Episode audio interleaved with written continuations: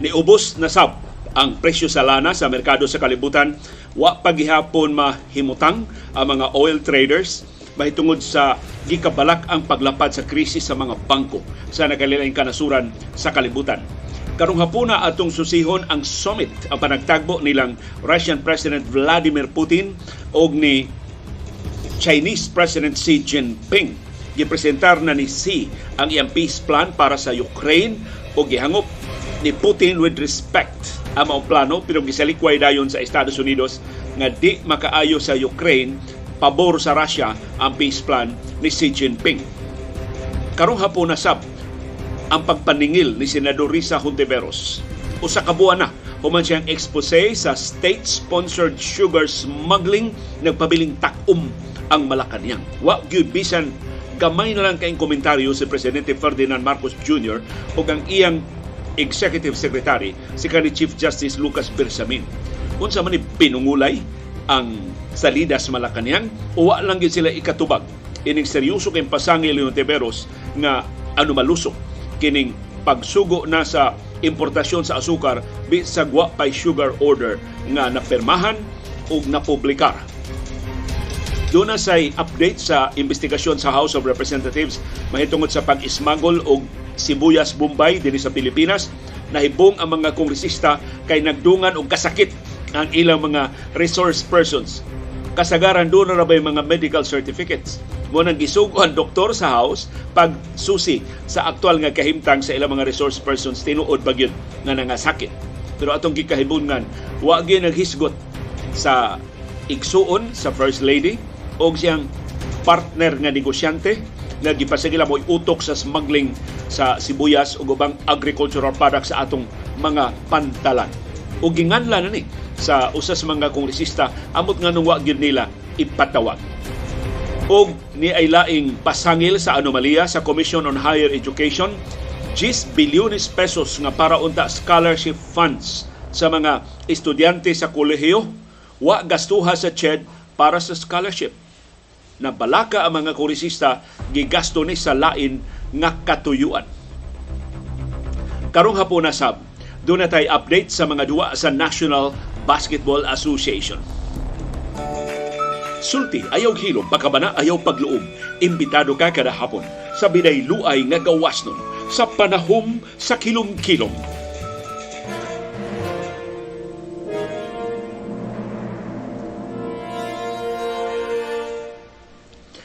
Live gikan diri sa Bukirang Barangay sa Kasili sa Konsolasyon Maayong kilom-kilom kanatong tanan. Kumusta man ang inyong kahimtang sa panahon? Gideklarar sa pag-asa ni Biya na yun ang amihan diri sa syudad ug sa probinsya sa Subo ug sa tibuok Pilipinas.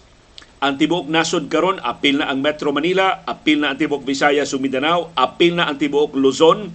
Gidominahan na karon sa easterlies o init nga hangin gikan sa Pasifiko ug sa localized thunderstorms. Mao na nga medyo init na og alimuot ang atong kahimtang sa panahon. Although there is amo bukirang barangay sa Kasili sa Konsolasyon do naghihapon panagsa nga paghuros sa bugnaw nga hangin.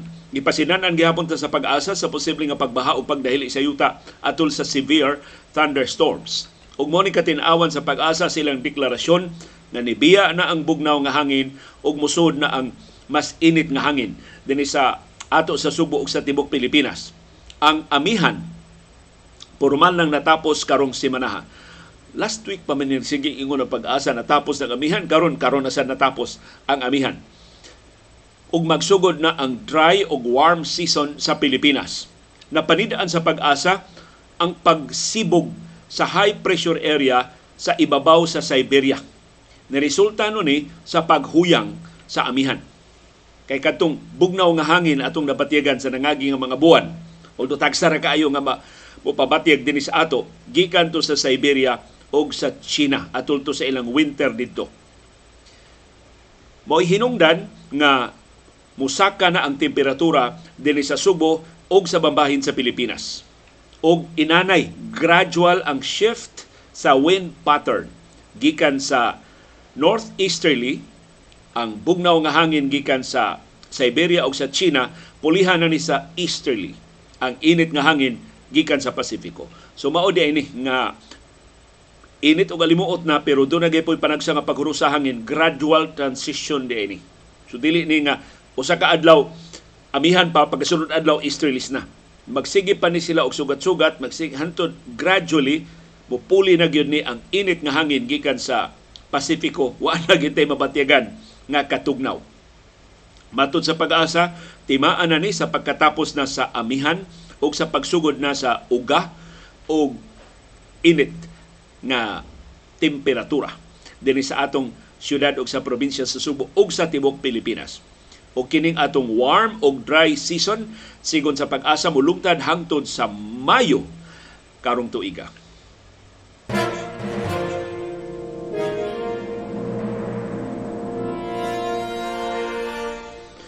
Pero doon na may maimbalita ninyo karong hapon ni us-us ang presyo sa lana sa merkado sa kalibutan human isaka og kapin usa ka porsyento gahapon gipatuman man kay ganin buntag ang dako nga laslas sa presyo sa krudo, sa gasolina ug sa kerosene.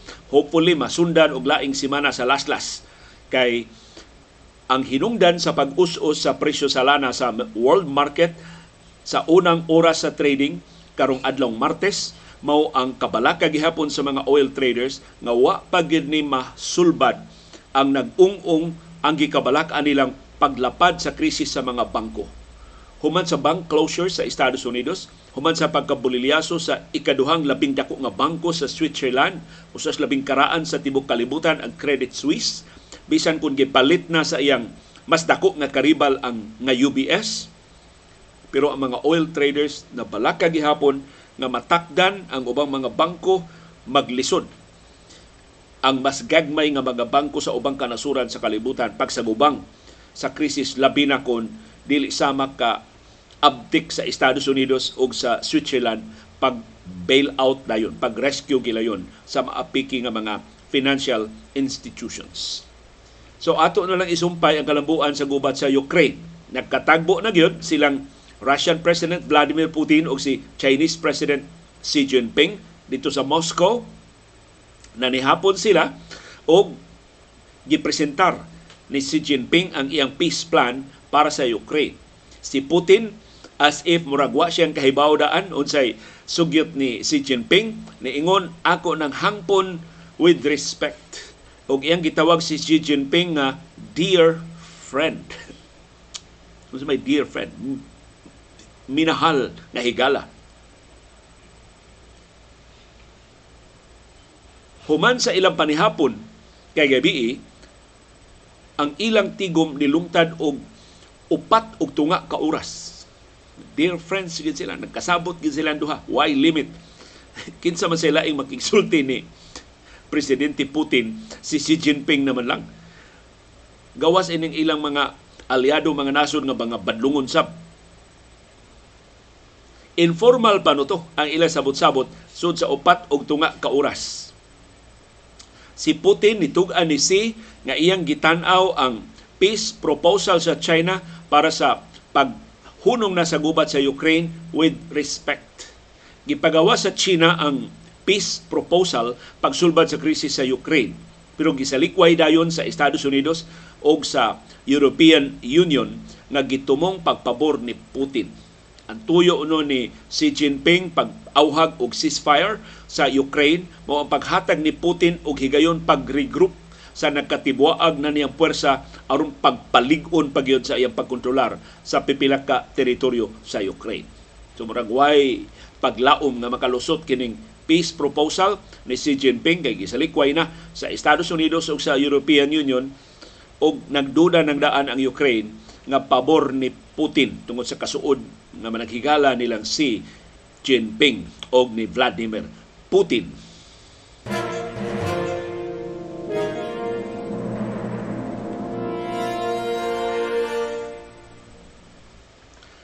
Si Senador Risa Hontiveros na ningil nas Malacanang nganong wa pa mangyud mo mutubag sa expose sa state-sponsored smuggling.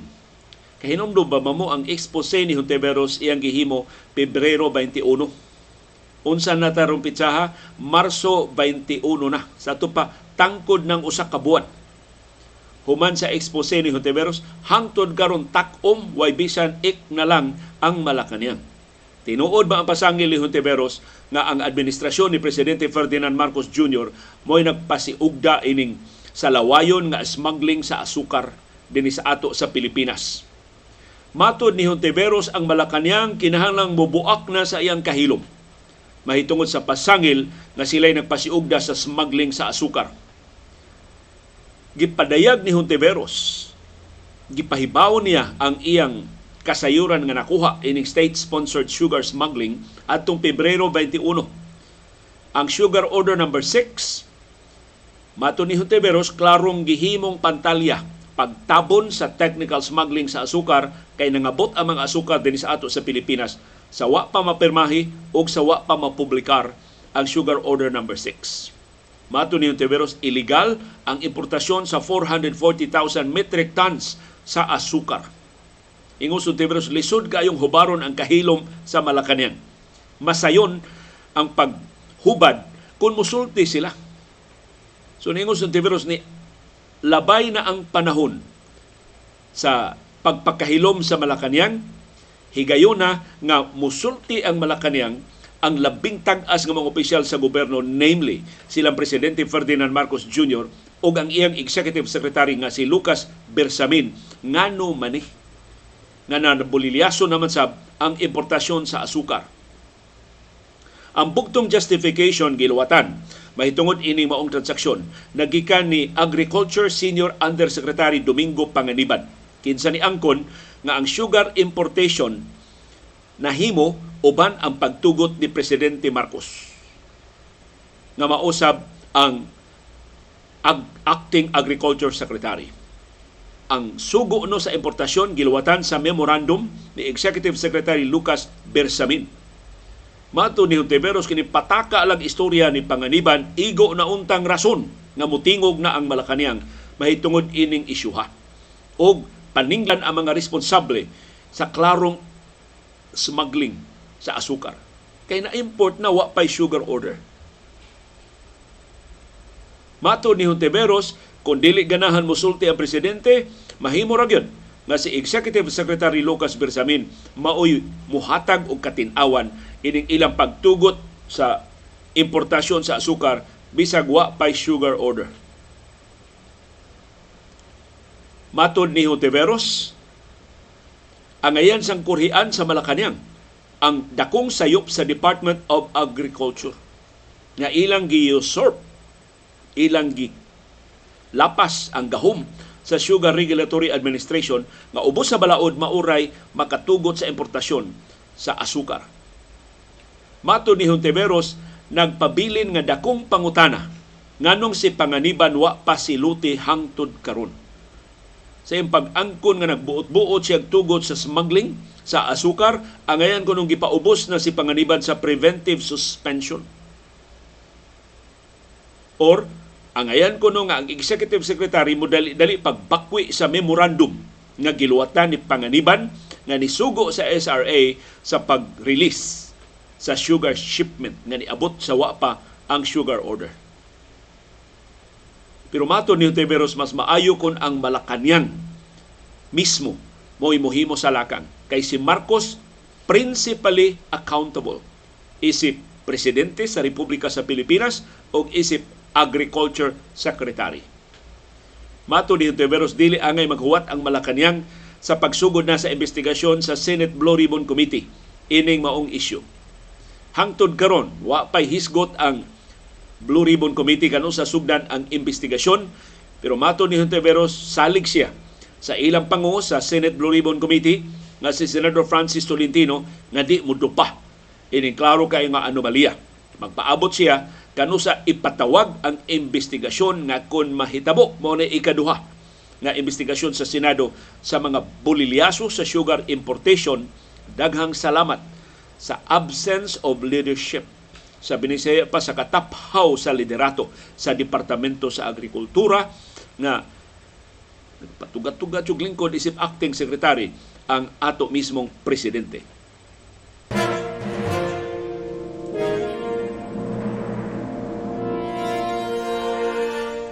Kini Sunteveros, mapailubon kay nagpaabot kanu sa mutingog ang Malacañang pero mo undang sa iyang research.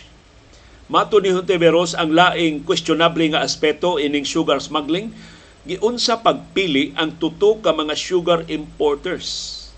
Na sila ra mo'y gipaapil ining dako kay importasyon sa 440,000 metric tons. Mato ni Hontiveros kasagaran sa importasyon sa asukar ablihan para sa tanan nga mga importers. Kay mas daghang importers, mas muubos ang presyo sa asukar kay magpuhalay man.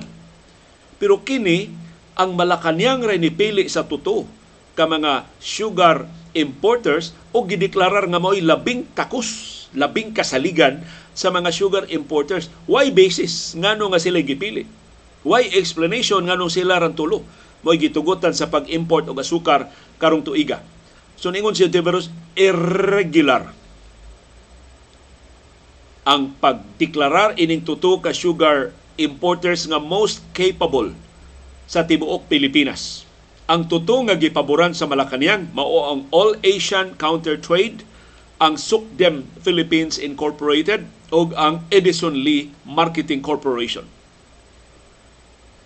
Mato ni Honteveros, interes unta sa Malacañang ang pagpabarato sa asukar ug busa daghanon unta ang mga importers aron nga mas mobarato ang asukar dinhi sa nason kay musulbong man ang kompetisyon, ang kompetensya sa mga sugar importers.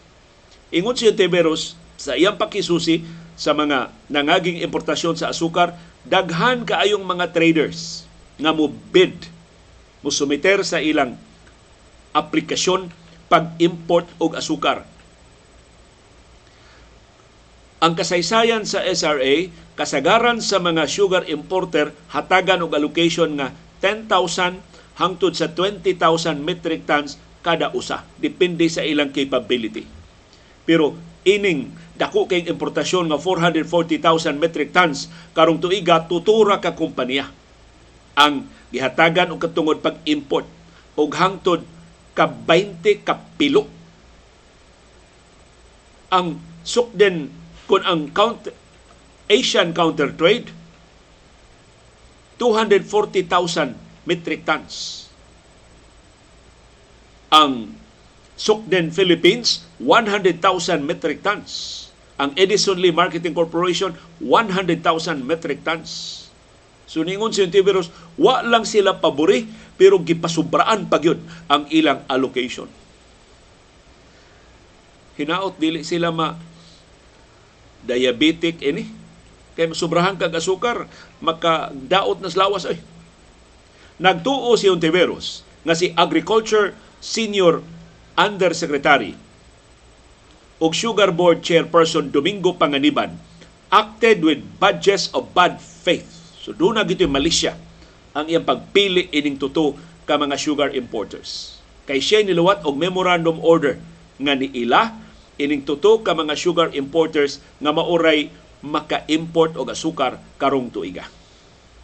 Si Panganiban wa na gyud mo tabi human na bolilyaso ang iyang pangangkon nga katong memorandum ni Executive Secretary Lucas Bersamin mao na to ang sugar order paghimong lehitimo sa sugar shipment yet bisag gibuyag siya Monteveros iyang giparilis ang shipment sa asukar. Ug ang Sugar Regulatory Administration bisan klarong nalapas ang ilang gahom na mauray makatugot sa importasyon ni Yango Rasap So dunay sukaranan ng Siyentibero sa pagtuo na ang Malacanang ang labing dagko mga opisyal sa administrasyon mo utok. Inig sa lawayon kaayo nga sugar smuggling atubangan sa atong krisis sa asukar nga wa pa man gyud nimo us-us ang presyo sa asukar hangtod ning higayuna.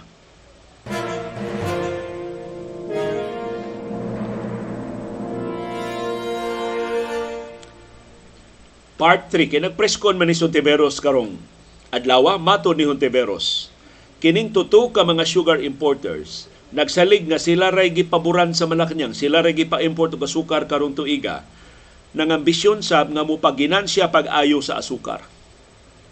Kasaliga mga tinubda ni Hontiveros, gilingig ni mga dokumento si Hontiveros nga gikuptan.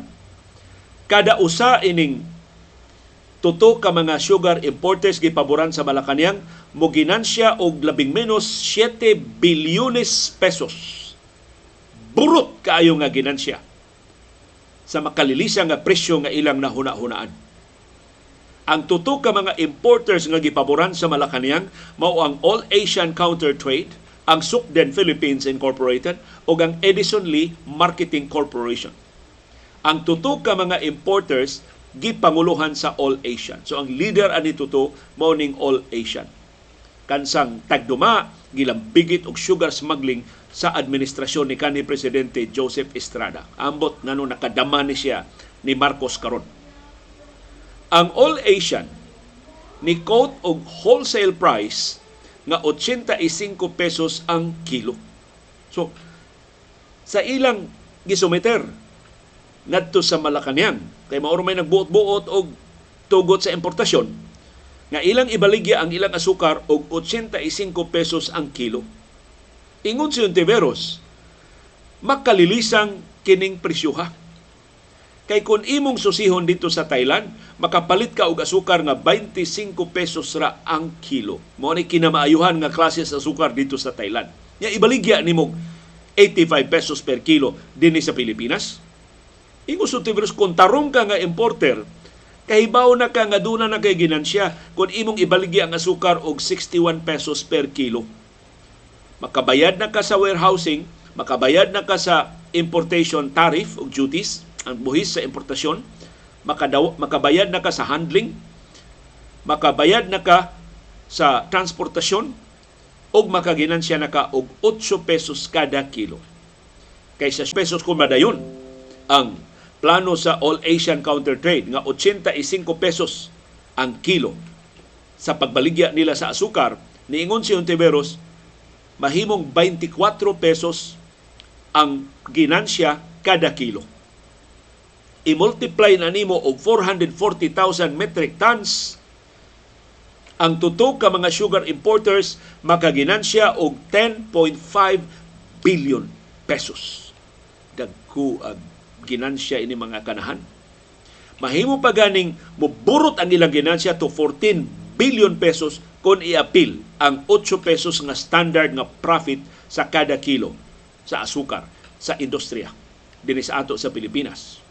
So niingon si Ontiveros ang pagbaligya sa asukar at 85 pesos per kilo is nothing short of outrageous. Parang tumama ka ng 50 times sa super loto nang hindi ka man lang tumataya. Murag kuno kang nakadaog ka 50 kahigayon sa loto bisag wa ka mo. Pero niingon si Ontiveros nga eventually ang tut- kun ang tuto ka mga sugar importers mobaligya sa asukar below 80 pesos per kilo mo ginansya gihapon sila og at least 7 billion pesos kung ibaligya nilang asukar at 77 pesos per kilo. Grabihang pahimos no sa mga negosyante. Giunsa na pagbangil ang Malacanang ngano sila rang tulo ang gipili unya ila sa yung gitilok ang tanan nga mga benepisyo nganong sila ray maka-import pinagi sa pagpaburot pag-ayo sa ilang presyo kita intaw mga konsumidor padayon tang magkinto aron makaabot kung ano pa tayo ikaabot sa kataas sa presyo sa asukar nga ilang ibaligya din sa ato. Ang nakapait kay dunay blessings sa Malacanang. Gitugutan sa Malacanang kiniklaro kaayong pagpahimus sa krisis sa asukar din sa ato.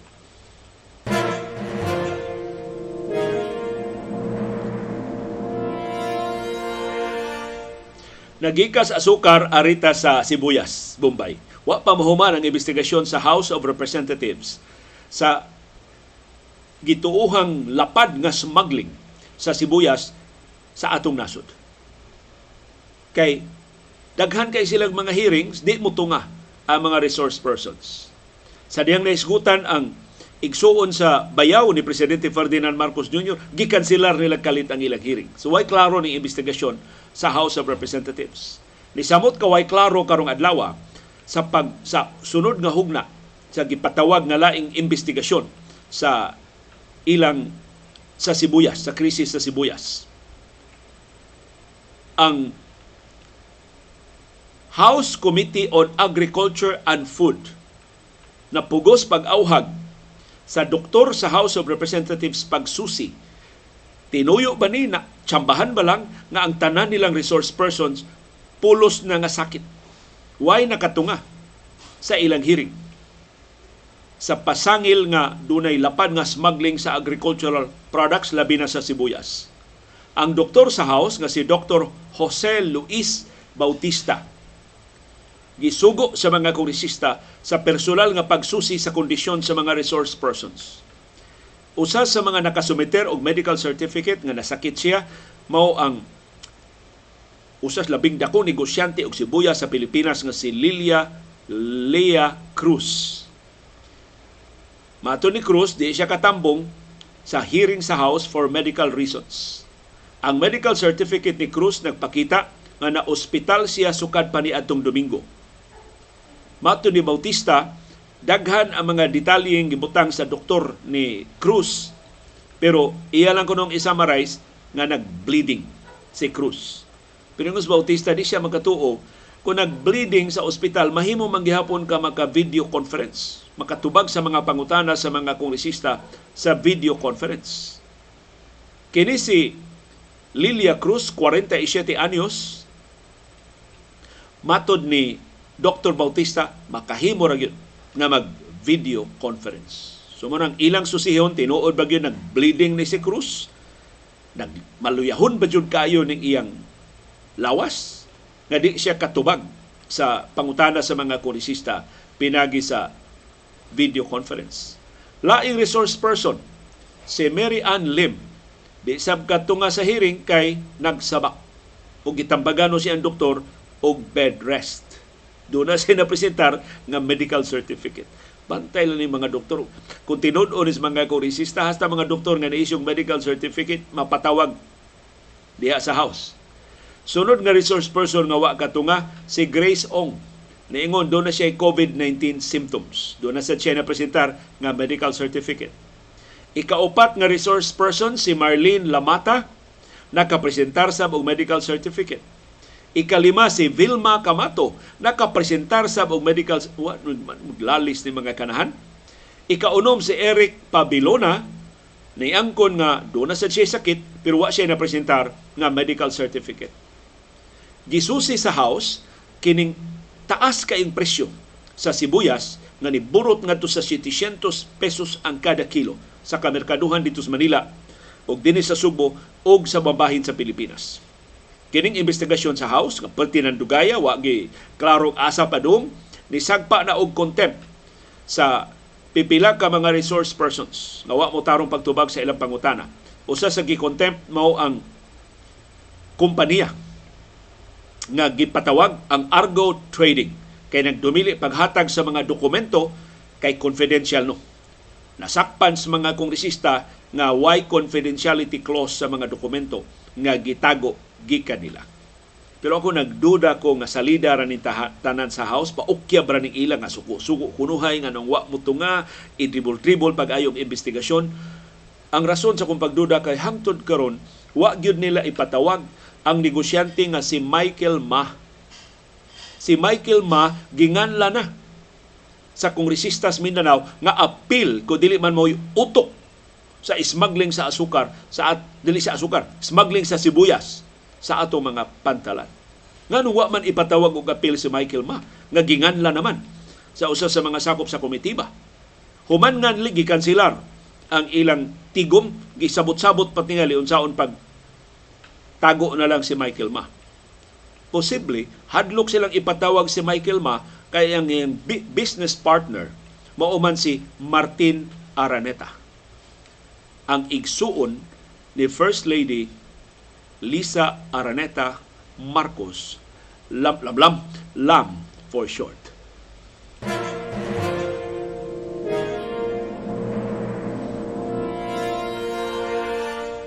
Mura mag-anli kini pabadlong sa administrasyon.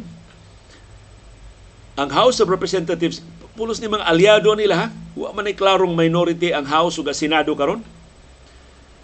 Kini mga aliado ni nila sa administrasyon, amo ba ni magka sabot sa bahin, sila-sila rasad mo iniunay. Pagbisto ining mga questionable nila nga mga transaksyon. 10 bilyones pesos nga pundo sa Commission on Higher Education para unta scholarship sa mga estudyante sa kolehiyo gidudahan sa mga kongresista nga gigamit sa laing katuyuan. Ang nipadayag sa pagduda, Bisaya nga kongresista taga Northern Samar, si Paul Dasa.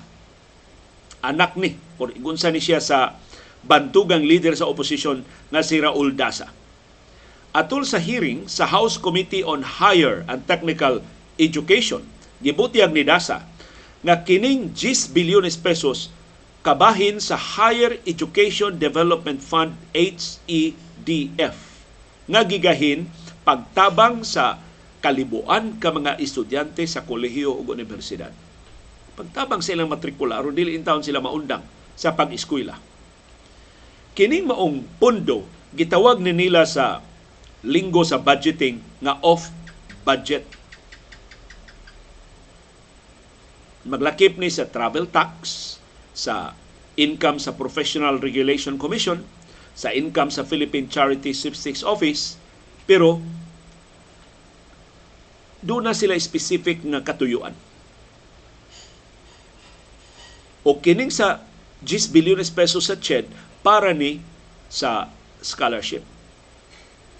Matod ni Kongresista Paul Dasa, kung gusto pa gyud ang CHED nga motabang sa pobre nga mga estudyante sa kolehiyo, nangayo unta siya lista sa Department of Social Welfare and Development kinsa ning mga anak sa labing pobre nga mga pamilya gipadayon unta ang paghatag sa grant in aid o scholarship para sa mga tinun-an sa kolehiyo o universidad.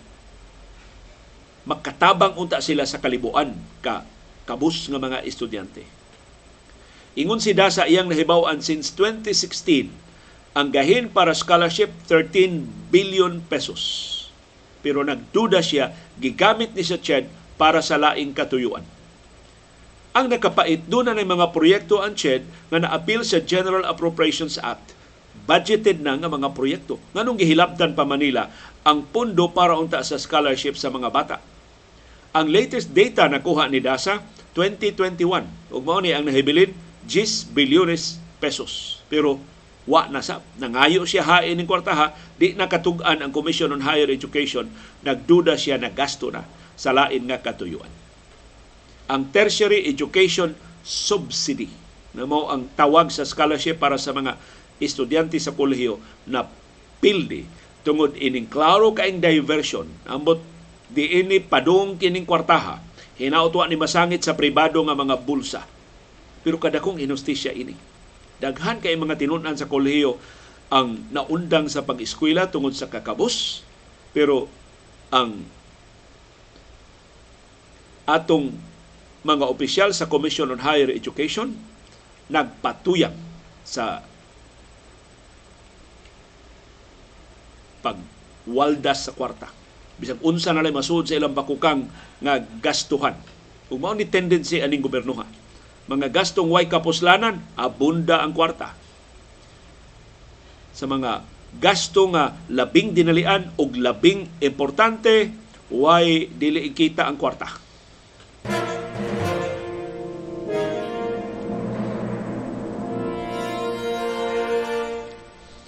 ug bisan sa Philippine Basketball Association dunay trahedya.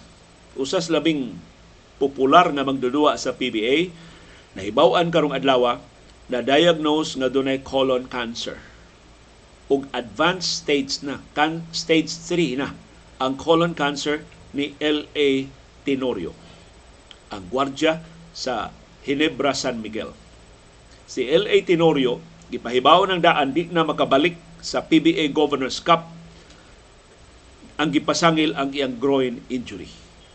Karang adlaw si L.A. Tenorio niluwat og opisyal nga pamahayag nga nangayo og pasaylo siyang pagtago siyang tinuod nga hinungdan sa iyang absence nga mao ang colon cancer. So iya din gitago bisan gikan sa iyang mga kaubang magdudua sa Hinebra San Miguel. Mao ni ang iyang statement karong adlaw ang PBA mo ini-issue aning statement gikan ni LA Tenorio. I would like to issue a statement about my health status by firstly apologizing to my teammates, some coaches, the PBA, the fans, the media, and some friends. ngayo ko pasaylo na wa ko'y gisultihan sa tinuod nga kahimtang sa akong panglawas. As most of you are aware, I have been nursing a minor injury since the finals last January. Injured na ko ato pang Enero. I used that as the reason for my sudden absence. Mao to'y akong gihimong excuse nga di ko kaduwa tungod sa akong groin injury. My sincerest apologies to all. Ngayo ko pasaylo ninyong tanan.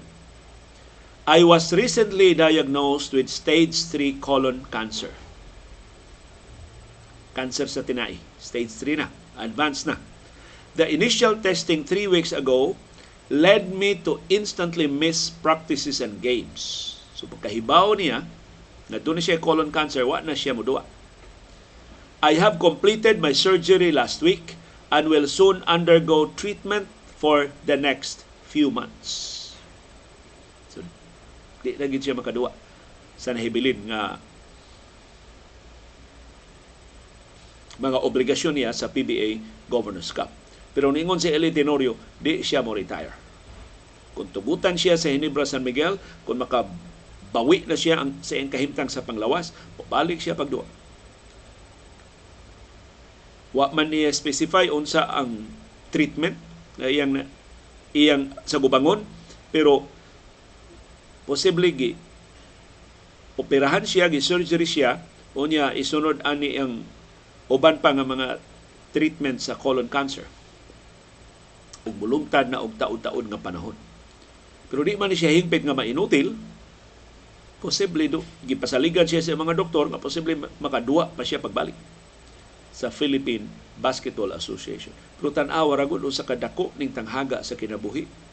Kini si LA Tenorio giila ni nga Iron Man sa PBA. Kay mo na siya record holder sa kataas sa listahan sa mga duwa nga wa siya absent. Pero tanawa unsa ka seryoso ang problema siyang kahimsog nga finally kinahanglan na siya nga mopalta sa iya mga duwa.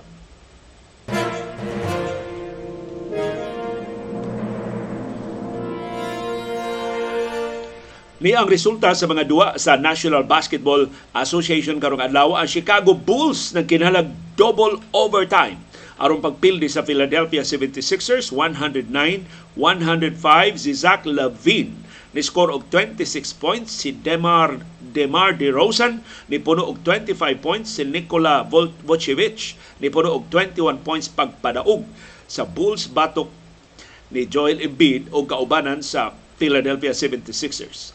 Sa layduwa ang Charlotte Hornets ni pilde sa Indiana Pacers 115-109. Ang Minnesota Timberwolves nakigduelo high scoring ning duwa batok sa New York Knicks ni daog ang Wolves 140 batok sa Knicks 134.